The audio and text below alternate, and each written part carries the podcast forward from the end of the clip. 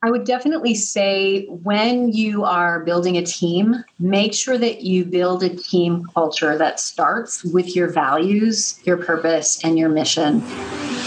Are you ready to hear business stories and learn effective ways to build relationships, generate sales, and level up your business from awesome CEOs, entrepreneurs, and founders without listening to a long, long, long interview? If so, you've come to the right place.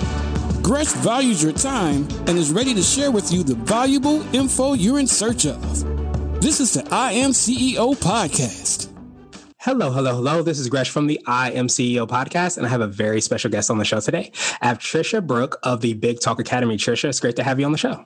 I'm so excited to be here, Gresh. Thank you so much for having me. Definitely super excited to have you on as well too. And before we jumped in, I wanted to read a little bit more about Trisha so you can hear about all the awesome things that she's doing. And Trisha is an internationally international award-winning director. She founded the Big Talk Academy and was the executive producer of TEDx Lincoln Square. She curates the Speaker Salon in NYC, hosts the Big Talk, an award-winning podcast, and her book, The Influential Voice, saying what you mean for lasting legacy was a number one new release on Amazon. Trisha, it's great to have you on the show. You're doing so many awesome things. Are you ready to speak to the I Am CEO community? I'm so ready. Let's do this. Let's do it then. So, to kind of kick everything off, I wanted to rewind the clock a little bit, hear a little bit more on what I call your CEO story. We'll let you get started with all awesome work you're doing. I've been working and living in New York City for three decades in film, television, and theater. And three years ago, a friend of mine who was a fan of my work, she reached out and said, I just landed a TED stage, a TEDx talk in Syracuse. Would you direct me? And I thought that sounds super fun, just like a one woman show. I'll do script analysis, we'll do intention, we'll do blocking and choreography, and it'll be amazing. And that's exactly what it was. She planted the seed after we had this experience and she said, You could really do this. You're really good at it. And I thought, people pay coaches to teach them how to speak. I'd never heard of such a thing. And before I knew it, I had all these amazing speakers and no place to put them. And I decided, what's the best place for speakers?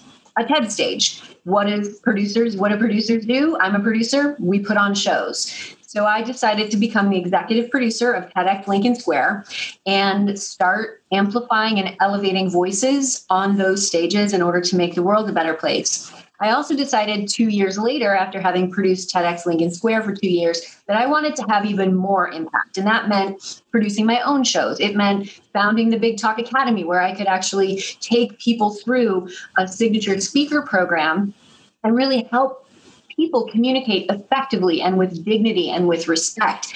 So, in the last three years, I've put over 50 speakers onto more than 15 TED stages. I've produced several speaker events here in New York City. I founded the Big Talk Academy. I produced the Speaker Salon, which is a live incubator for speakers in the city. And I wrote The Influential Voice, saying what you mean for lasting legacy, because I truly, truly believe, Gresh, that we need to learn how to, to communicate with dignity and respect and to give all voices the opportunity to be heard in the world. And that is how this all came about. Nice. And I absolutely love that word that you use, kind of empowering and amplifying, you know, because I'm a big believer in a lot of times we have, you know, skills, we have talents, we have gifts, but sometimes if you're not able to communicate that, if you're not able to be empowered and feel that amplification that you talked about and do in so many different ways, then it's almost, I don't want to say it's as if we didn't do it or we don't have it, but I love that you're able to kind of bridge that gap so that people can make the impact that they hope to have. And part of why I wrote The Influential Voice is because I was sitting in New York City during the height of the chaos and uncertainty of the pandemic. And we had just come out of the impeachment hearings, the first impeachment hearings. Ahmaud Arbery's murder became public. Breonna Taylor was murdered, and then George Floyd was murdered. And I thought, what is happening? And how how am I part of the problem? And how can I be part of the solution? So I sat down and I wrote the influential voice about the systemic racism in this country and how we need to come together and learn how to communicate with dignity and respect. And it is not about everybody having the same opinion. It's about learning how to coexist and to do what's right. So this book is so important and powerful and also elevating speakers and in my community inclusion is one of the core values along with community. So that's why being the ceo of the big talk academy and my company is so important to me and it's why i get up in the morning every single day Yeah, and I, and I almost you know feel, and I don't know if you feel the same way, is that a lot of times when we step into our voice, step into who we are, not only does it help us out and make that impact that we hope to have, but it also gives people that reminder and that permission to do it as well. So I appreciate you so much for writing the book and and having the show and doing all those things because not only does it help you to kind of amplify your voice, but it helps so many others that may not feel like they are able to do that as well right, may not feel able or may not know how. Mm. And I think that's why it's so important for every CEO who is listening to this broadcast that your teaching and your mentorship and how you show up and model who you are will have an impact on someone else. Absolutely. That's where the power lies. So I love that you're able to do that. So I know you touched on the different ways by which you do that. Did you have any more that you can kind of tell us on how you work with your clients and what that process looks like? Sure. I work with my clients one on one who desire to really have more visibility as a speaker. And that's super high touch. And it's a, a limited, it's a, a, minimum of six months. It takes a long time to create that kind of visibility. And that includes TED work, keynotes, companions to their books. It also includes PR and marketing my also my membership is a way that I work with speakers. And what I realized is I was working with mostly speakers in New York City at the speaker salon, people who would work with me one on one here. And all of a sudden I thought, wait a minute, there's there's amazing speakers in Singapore and the Philippines and the UK and New Zealand and Australia who want to amplify their voices. How can I make it possible for people to work with me who can't come to New York City? And that's why I founded the Big Talk Academy, and that's why I founded the membership community. So I really want to give people as much opportunity and as many ways to work with me as possible, whether you are ready to invest in six months or whether you want to invest in a monthly membership, which is a, a, small investment of, of resources. And that's really meant to serve as many people as possible because the ripple effect that happens when you learn how to effectively communicate whether it's from a membership community or from one on one high touch, or whether it's going through the signature speaking program, every every bit of information that you are able to absorb as a speaker will have that kind of ripple effect when you take it out into the world. Awesome, awesome, awesome. So I wanted to, to, to hear now for what I call your secret sauce. And this could be for yourself personally or your business or a combination of both. But what do you feel kind of sets you apart and makes you unique? It's really that I've been working in film, television, and theater for 30 years. I see the world through the lens of a, I'm a former dancer, so I see the lens through movement and choreography. I also have created a safe space for all of my actors to play scenes in. And I know how to do script analysis from all the scripts that I've written and also analyzed. So being able to come to the table through the art of public speaking with the lens of a showbiz person really is what sets me apart. And also, Gresh, I'm from Missouri. I live in New York City across from Alvin Ailey Dance Theater, but I'm from Missouri. And what that means is that I'm a Midwestern girl. What I what I say is what I mean. and I also am super, super authentic. And what you see is what you get. So there's no bells and whistles here. I show up fully and, in authentic, and, and authentically and in alignment with my clients. And I think that's also what sets me apart from other people. Definitely, definitely, definitely. So I wanted to switch gears a little bit and I wanted to ask you for what I call a CEO hack. So this could be like an app, a book, or a habit that you have, but what's something that makes you more effective and efficient? LastPass has reduced my stress level by 150%. If you don't know about LastPass, it is a password housing system where you enter one password and everything is in this one space. And it's everything from all your passwords to your driver's license to your passport number to anything and everything that you need to remember. That has eliminated my stress. Also, you can share certain passwords with your team without them seeing it. So if I need my team to get into my website, if I need my team to go into Acuity and schedule something, I can share that link with my team and they have access. So it's a game changer. And then I also wanted to share a book with you that I read when we were at the height of quarantine. Grant Cardone's TEDx 10x rules. I became obsessed with this audiobook and I would literally every Saturday clean my house while listening to the audiobook and I was just like, yeah, 10x baby, I can do this. I'm going to do 80 YouTube videos in quarantine with no hair and makeup. and I did. nice. Yeah, I absolutely love that. And, and it's so funny. I, I, love that book just because, and, and I want to go back and read it now too. So I, I might also be with you doing those 80, you know, YouTube videos as well. But I think so many times we forget get like it's not just action, but it's and I forgot the phrase that he uses, but it's it's 10x action, if not more, that really is going to move you towards your goals and reach your success. And I think when we think about breaking through the noise and how exactly to do that, we don't realize that it's really that 10x philosophy that really makes that happen. For sure, for sure.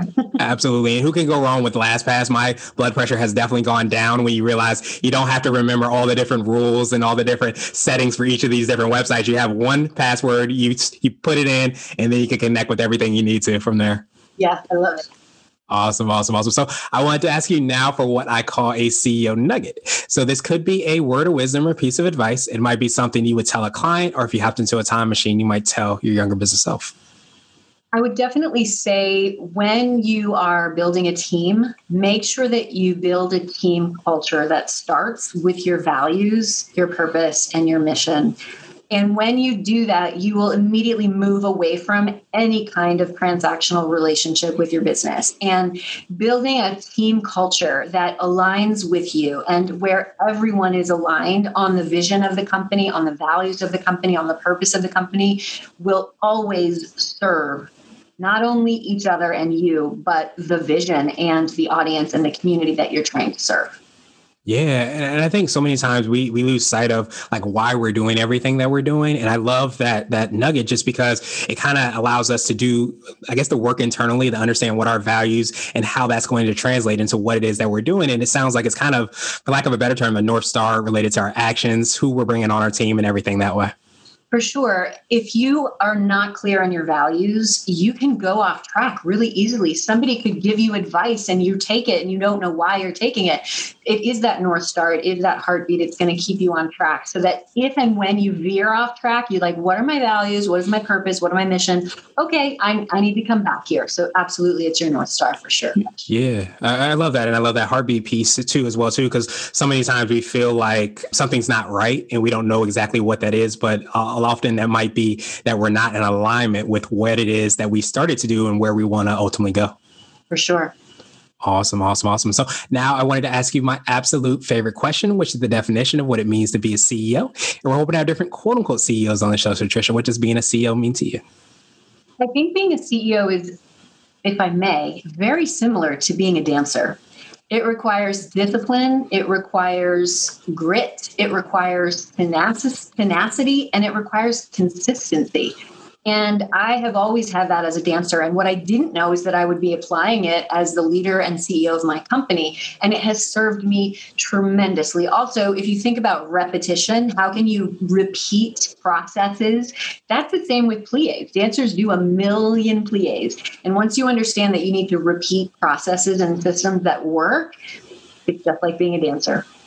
Yeah, and, and I love that you you, made that analogy because I think so many times I've been a big believer in that business and life a lot of times is in alignment with you know you know sport or, or being an athlete whatever that might be the repetition that it takes to see that performance it doesn't just happen that day that the person wakes, wakes up and does a plie they've done it over and over and over and over again and that repetition that grit falling down getting all that you know makes into building something really successful so I love that definition. Thank you.